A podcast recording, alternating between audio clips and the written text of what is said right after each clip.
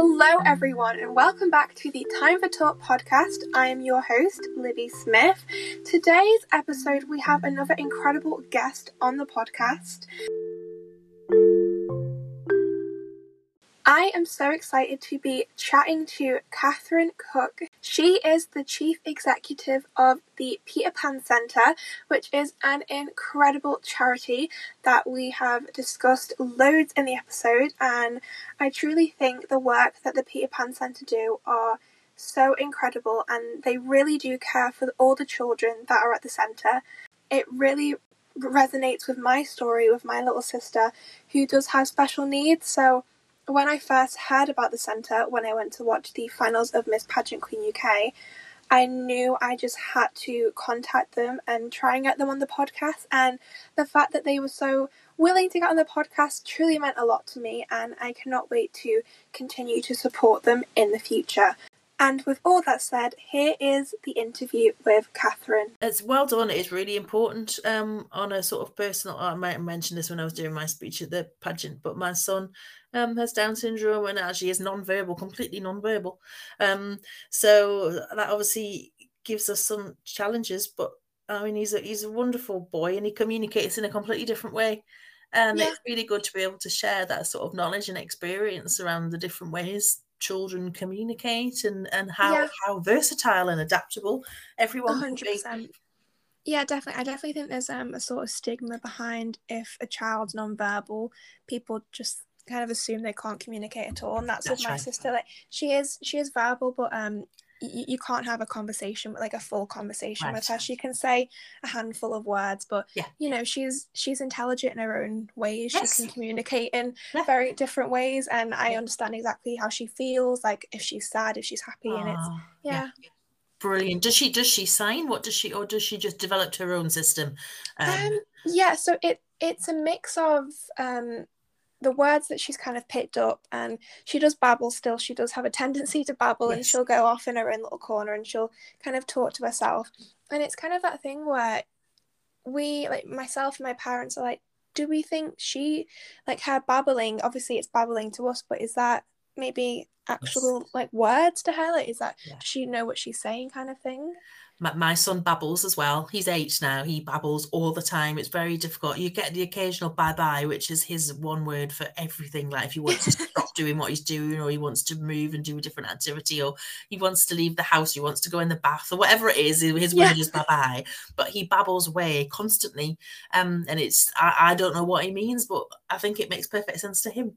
And I'm hoping within that, um, eventually some more words will start to appear. Um, but in the meantime, what he does is tends to use hand over hand. So he moves you around or moves your hand.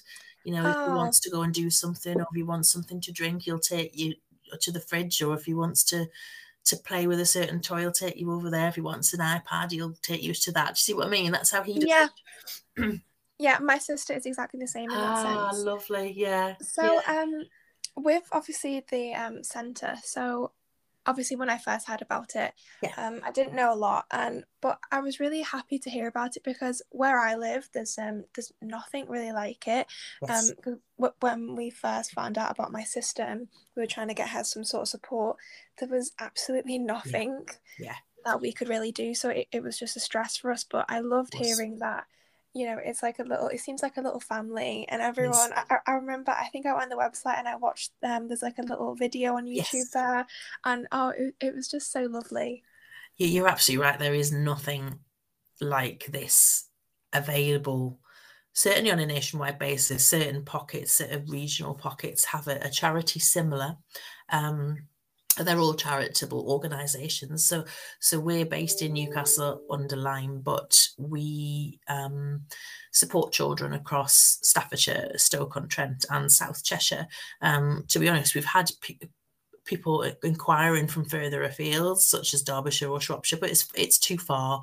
It's too yeah. far because we support children aged 0 to 5, as you know, with with complex disabilities, and it would just be too far for them to travel. Um, so, and like I said, my own son, um, who I've just talked about, Eddie, who has Down syndrome, before I ever worked for the charity, he used to he used to attend. So I used to bring him along every oh. week. Ah. And um, from the age of nine months um, till he went to school. Um, and his last year there, he used to attend twice a week. So we we run sessions. It's it's not daycare as such. Children come for Yeah. sessions two and a half hours in the morning or afternoon, and but parents don't need to stay stay. So it gives them some respite, which is really important because it's perhaps the only respite that they get or time for themselves um, throughout the week. And they might use that time. They can go off site or they can stay in the parents' room or they might want to socialise with the other parents that they meet um, while, while their child is in session. Yeah, it's good Yeah. of families building that support network, you know?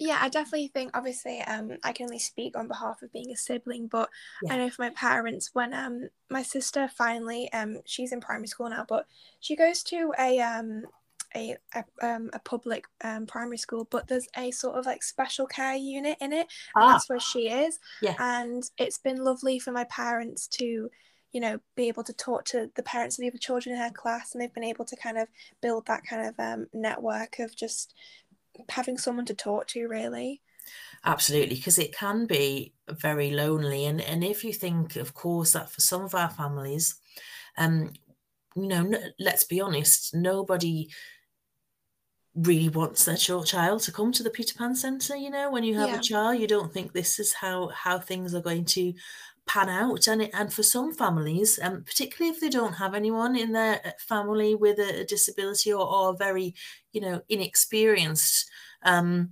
um, with disability, it can be a shock. Um, and some families do go through a short, short grieving process. So they'll be able to meet other families like your own um, and have the support of somewhere like Peter Pan who understand all this. Um, you know, it's absolutely invaluable. I made friends from other families well while Eddie was in session at Peter Pan, who I'm still friends with now. You know, um, it's been absolutely amazing. Of course, they all have their own experience as well, and and Yeah.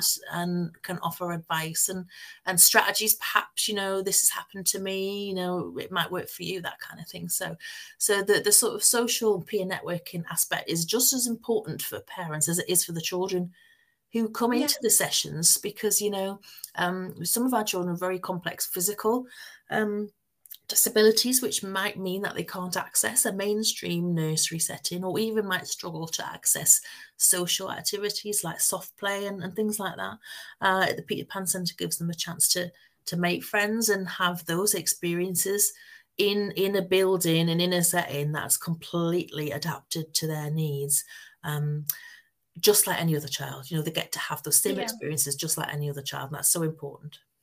Yeah, definitely. I definitely agree. It's so important that um, just because they have possibly something that could maybe challenge them, it's important Yeah. that they get the same um, childhood experience, and then that will allow them to like flourish and have the best kind of start to life. Really. Absolutely. That that's that's what Peter Pan is all about. In fact, the, the very purpose of the centre is to give children with special needs the best start in life and their families the support that they deserve. And I also think of it as um sort of laying the foundations. You were just Yeah. saying there that that you know what a difference it might have made if your sister had had access to a similar service at that early age. Yeah. This, So, helps yeah. prepare families for the next step for school, helps get children ready and parents ready for, for school. Exactly, yeah, because I think um for my sister, I think it was it was a good period of, of a few years of us getting like sent this place and this place and there was no real Yes. um there was no real stability for her. She was just moving from school to school because um so I think w- when she was in reception age, I think we just put her straight into um like the nearest kind of school we had and Yeah. I think she was there for about a year, but they just couldn't really the Yeah. school it, it, it, it wasn't the school's fault. They No. just kind of couldn't really they didn't know how to kind of teach her in the best way. They, they couldn't really help her. They didn't have a great understanding of the best way to help her. So it was just a case of going from school to school. But now she's finally been able to be in a school where she's like been able to make friends and keep the friends and she seems really happy in the school. So it may have taken quite a while but it's it's good that she now has some sort of stability That's brilliant. And when, of course, there's feeling stable and happy and the learning um, improves so much, doesn't it? yeah Uh, you, you're, abs- you're absolutely right. So, uh, what a lot of people don't realize about Peter Pan is there's a huge amount of background work going on um, Yeah. with some of the early years staff around um, helping families to view and choose schools. And as your sort of listeners may well know, children with disabilities um, quite often need an education, health, and care plan that documents the, yeah. the support that they will need. So a lot of what we do is about inputting into that process and working with the schools to make sure that the support that those children need is in place for when they start. Um, it's a challenging process because we all know that funding is difficult at the minute and, and yeah. that there are a lot of cuts to budgets. However, that's partly what we try to do, make sure that those children have as smooth a transition as possible and yeah. that the staff are ready um, when the child joins. Um, we probably think about we we don't probably think we do think about 50% mm. of our children go to to a mainstream setting yeah and 50% move on to a special school um, that's how it tends to work at Peter Pan. And it's those mainstream settings that, that quite often need that bit of extra help. Like you've just said, and through yeah. of their own, they're, they're perhaps um, ready to support a child with a condition that they've got no experience from. So we just yeah. to help them understand what extra help that child might need. Oh, that's incredible. So, mm. could you kind of give myself and my listeners what is a typical day to day like at the centre? What kind yeah. of how does it run? So, we run two sessions a day. Um, children and their parents arrive at uh, half past nine in the morning, and then they would stay till 12. And then a second session runs from quarter to one to quarter past three. Um, children obviously stay so parents will drop off and we'll have that handover where they'll have that chance to explain, you know, how things are with their child, if there's anything we need to know, if they've been unwell or if there's been any developments, you know, in their learning and behaviour yeah. and so on. So we're aware of that. Then they'll join us um, for their session. Now, children are supported either on a one to one or a one to two care ratio. It really does depend on their need. Hmm. Uh, sessions are grouped by need rather than age. Um, so all the children have would have similar needs in that session. That's important for their learning and development. And it does, the sessions do very much follow a sort of nursery program, if you like. So we might start with a welcome song. Yeah. Uh, get everyone oh. sitting in a circle and do a welcome song, uh, led by the staff. Uh, staff all do Makaton signing or they might use um, PECS as well, which is picture exchange to help support communication, uh, depending on the needs of the child. So after the welcome song, there might be some target work. They might work whatever that target might be, may be, um, from turn taking to building a tower out of blocks, all those sorts of things. Our sessions do follow the early years foundation stage. Yeah, so that's what we're trying to do, help children with their learning then.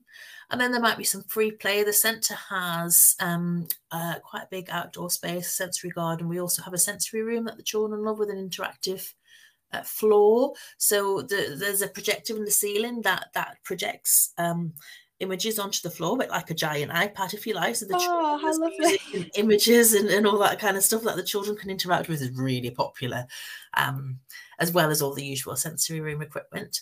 And then they'll all get back together into a group for snack time. And snack time, because we run sessions, isn't really about um, having something to eat in as much as it's about learning how to eat. Yeah. So in of course children copy children, don't they? So by getting yeah. together um, and seeing each other eat, they might might encourage them to learn how to do so. So some of our children do struggle um, with eating. You know, it can take a child with special needs much longer to learn something than it can a, a typical child. So yeah, definitely. Um, and, and by getting together in that group session, um, you've obviously they're encouraging each other and and practicing those skills. You know how to use a spoon, how to drink from a cup, all that kind of stuff. Stuff that other perhaps children and families might take for granted as as something that you know your child just learns. You know, our, yeah. our children need that little bit of extra help to do that. And then there might be small play or targets. Um, messy play. The children love messy play. There's always tough trays out with uh, shaving foam and custard, oh. and there's Play-Doh everywhere, and you know all that kind of stuff going that. on. yeah, and then we'll get back together at the end of the session for for circle time and to sing a goodbye song and then oh, parents will come that. in and collect and then we'll have that handover. And at that point we will explain to the parents what's happened during the session and, and what the child's been working on. And we can have those conversations. Say if a child is learning how to feed from a from a spoon um the the key workers of the child will help um, mum or dad um, understand how that's going so that they can practice the same skills at home Oh wow, yeah, I, de- I definitely um from what you've said there, I can already tell that the centre is very even though it's um focused on like learning and obviously helping the children, it's making it fun and yes. that's the most important part. Yes. Absolutely. It, it's that it's it's play therapy, isn't it? It's specialist play therapy therapy that's designed to follow the early years foundation stage and hopefully lead to some of those those uh, out- outcomes for children. So yeah, it's a really really fun place. I'm quite often so I don't work directly with the children in my role, yeah. um, but I'm quite often sitting in the office and I can hear all the singing and the laughter. Or the parachute will be out. You know those parachutes where you stand in a circle and you oh yeah, and, and you can have like um soft play balls on it, and you can just hear all the woo the way the children all laughing and shouting. Or sometimes we have a blow up bouncy castle like a mini one in the yeah. center. The children love that. Oh so wow! Lots, lots of exciting little noises coming from the nursery room that day. oh, I bet. So, um, pardon me. Um, what is your exact role then? Like, what do you do then? Yeah, so I'm I'm I'm the chief executive, which basically means I'm responsible for running the organisation. So I report into a board of trustees who are responsible for the governance of the charity. Um, so, as chief executive, I might work with the centre manager who is responsible for the early years staff and the actual service mm. delivery um, on planning um, and the sort of future direction of the of the service delivery. Um, for example, we're looking at our family support program at the minute and what more we can do to help families on the waiting list because we do have a waiting list for places Um, because um, we're you know in, in such demand and like i said right at the yeah. beginning there's nowhere else that offers the same service that we do so we're looking at that at the moment um, but a lot of my job is around funding and fundraising and and suppliers and making sure that the building is you know safe and got all the equipment um, that we need um, I also do all the HR and, and I've got a, an assistant, Joe. We work together on uh, communications and newsletters and social media and all that kind of stuff. So there's sort of two of us doing everything that isn't related yeah. to the children. It's a very varied and busy job, but it's it's wonderful. I absolutely love it. Oh yeah, I can definitely imagine it is very worthwhile. Yes. So in terms of um funding, do you rely solely on um like the charities and like like kind of um like donation kind of thing? Pretty much, yes, pretty much. We're almost entirely reliant on fundraising. We are lucky to get um, support from some funders like Children in Need. Oh wow! Um, so Children in Need actually pay for two members of the early years team, um, and there are a lot of grant funders out there who support um, charities that look after disabled children and disabled adults.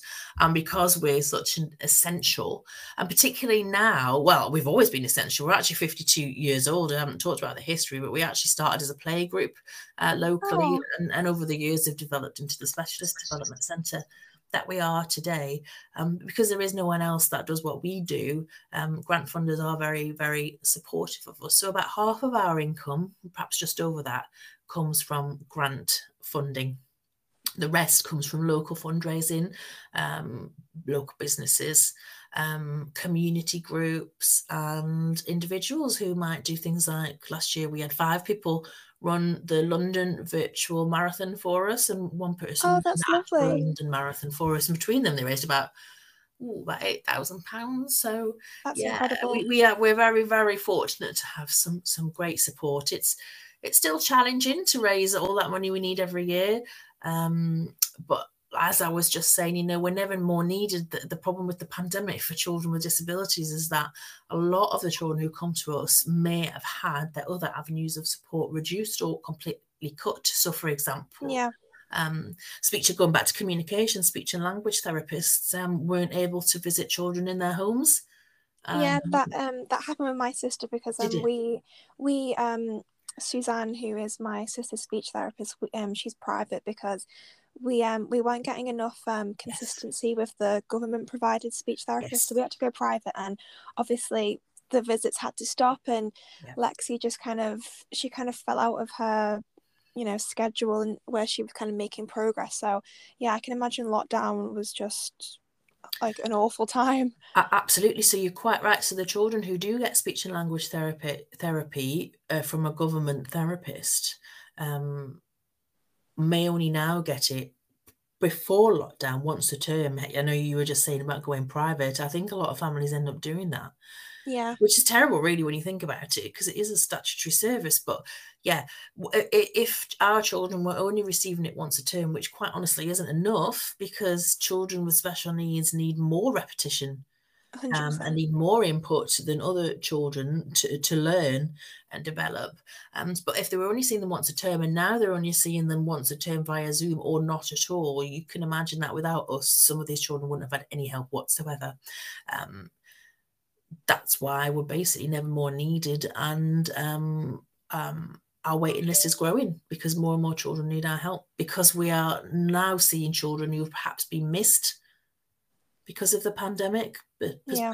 because other services perhaps haven't been able to to visit in the way they would have done before. Um, and this is not unique to our area; it's sort of nationwide. Um, yeah, you may well know. Yeah, it definitely is um, a nationwide issue. And one of the final things I just wanted to touch on is so, from your kind of point of view, what is the most rewarding thing about the centre? Like, what is one of the most um, rewarding things about being involved in the Peter Pan Centre? For me, it's because before I ever worked there, um, as I've said, my son Eddie used to attend, and Peter Pan was a lifeline for us. Um, you know, I didn't know anything about disabled children. I didn't know how best to help him learn and thrive.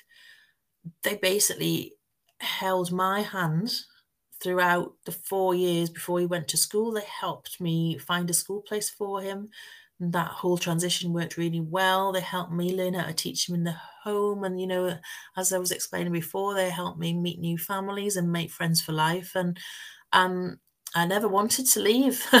Actually, when Eddie went on to school, he was ready, but I didn't want to leave. Um, I'd had such a supportive, wonderful time um, being cared for by Peter Pan. Um, so to come back, first of all, as fundraiser, that's how I returned two years later, and now yeah. be in this position to help move the charity forwards, to help more families like mine, is an absolute joy. It, it's not a job to me; it's a way of life, and I absolutely love it. And I'm so proud and privileged to to be able to lead this charity and help more families like mine. Oh, that is incredible. And yeah, mm. everything you said about the centre is just incredible. Thank um, you. I honestly think it just seems like, again, like such a, it seems like a really close family. It and is. it seems like everyone truly does care about the children there, which yes. is so important. So, if any of my listeners are perhaps wanting to get in contact with the centre, what is the best way to do that? It's probably best if you take a look at our website, which is www.thepeterpancentre.co.uk. Uh, all our information is on there about more about what we do and some stories about some of the children that we've helped and also information about fundraisings there. Um, we are also on social media. We're most active, um, if I'm honest, on Instagram or Facebook. Uh, our Facebook handle is at Peter Pan Centre. Um, we're quite active on there, so that's the best way to find out a bit more about us. Or, and of course, you can always give us a ring. Our numbers on the website. Well, that sounds incredible. And yeah, so if anyone is listening who would like to get in touch, then please do all those steps. And yeah, thank you again so much for agreeing to do the podcast and for speaking to me today.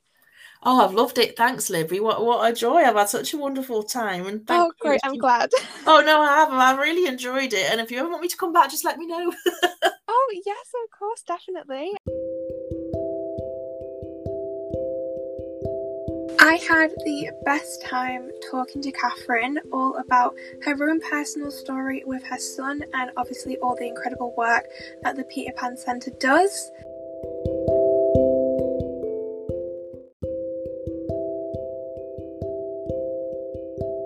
Thank you all so much for listening and continuing to support the podcast.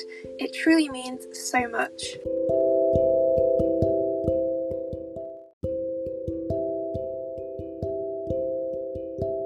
If you would like to stay up to date on all the latest news surrounding Time for Talk, the podcast itself, and any future campaigns we have going on, then feel free to follow us on Instagram at Time for Talk Podcast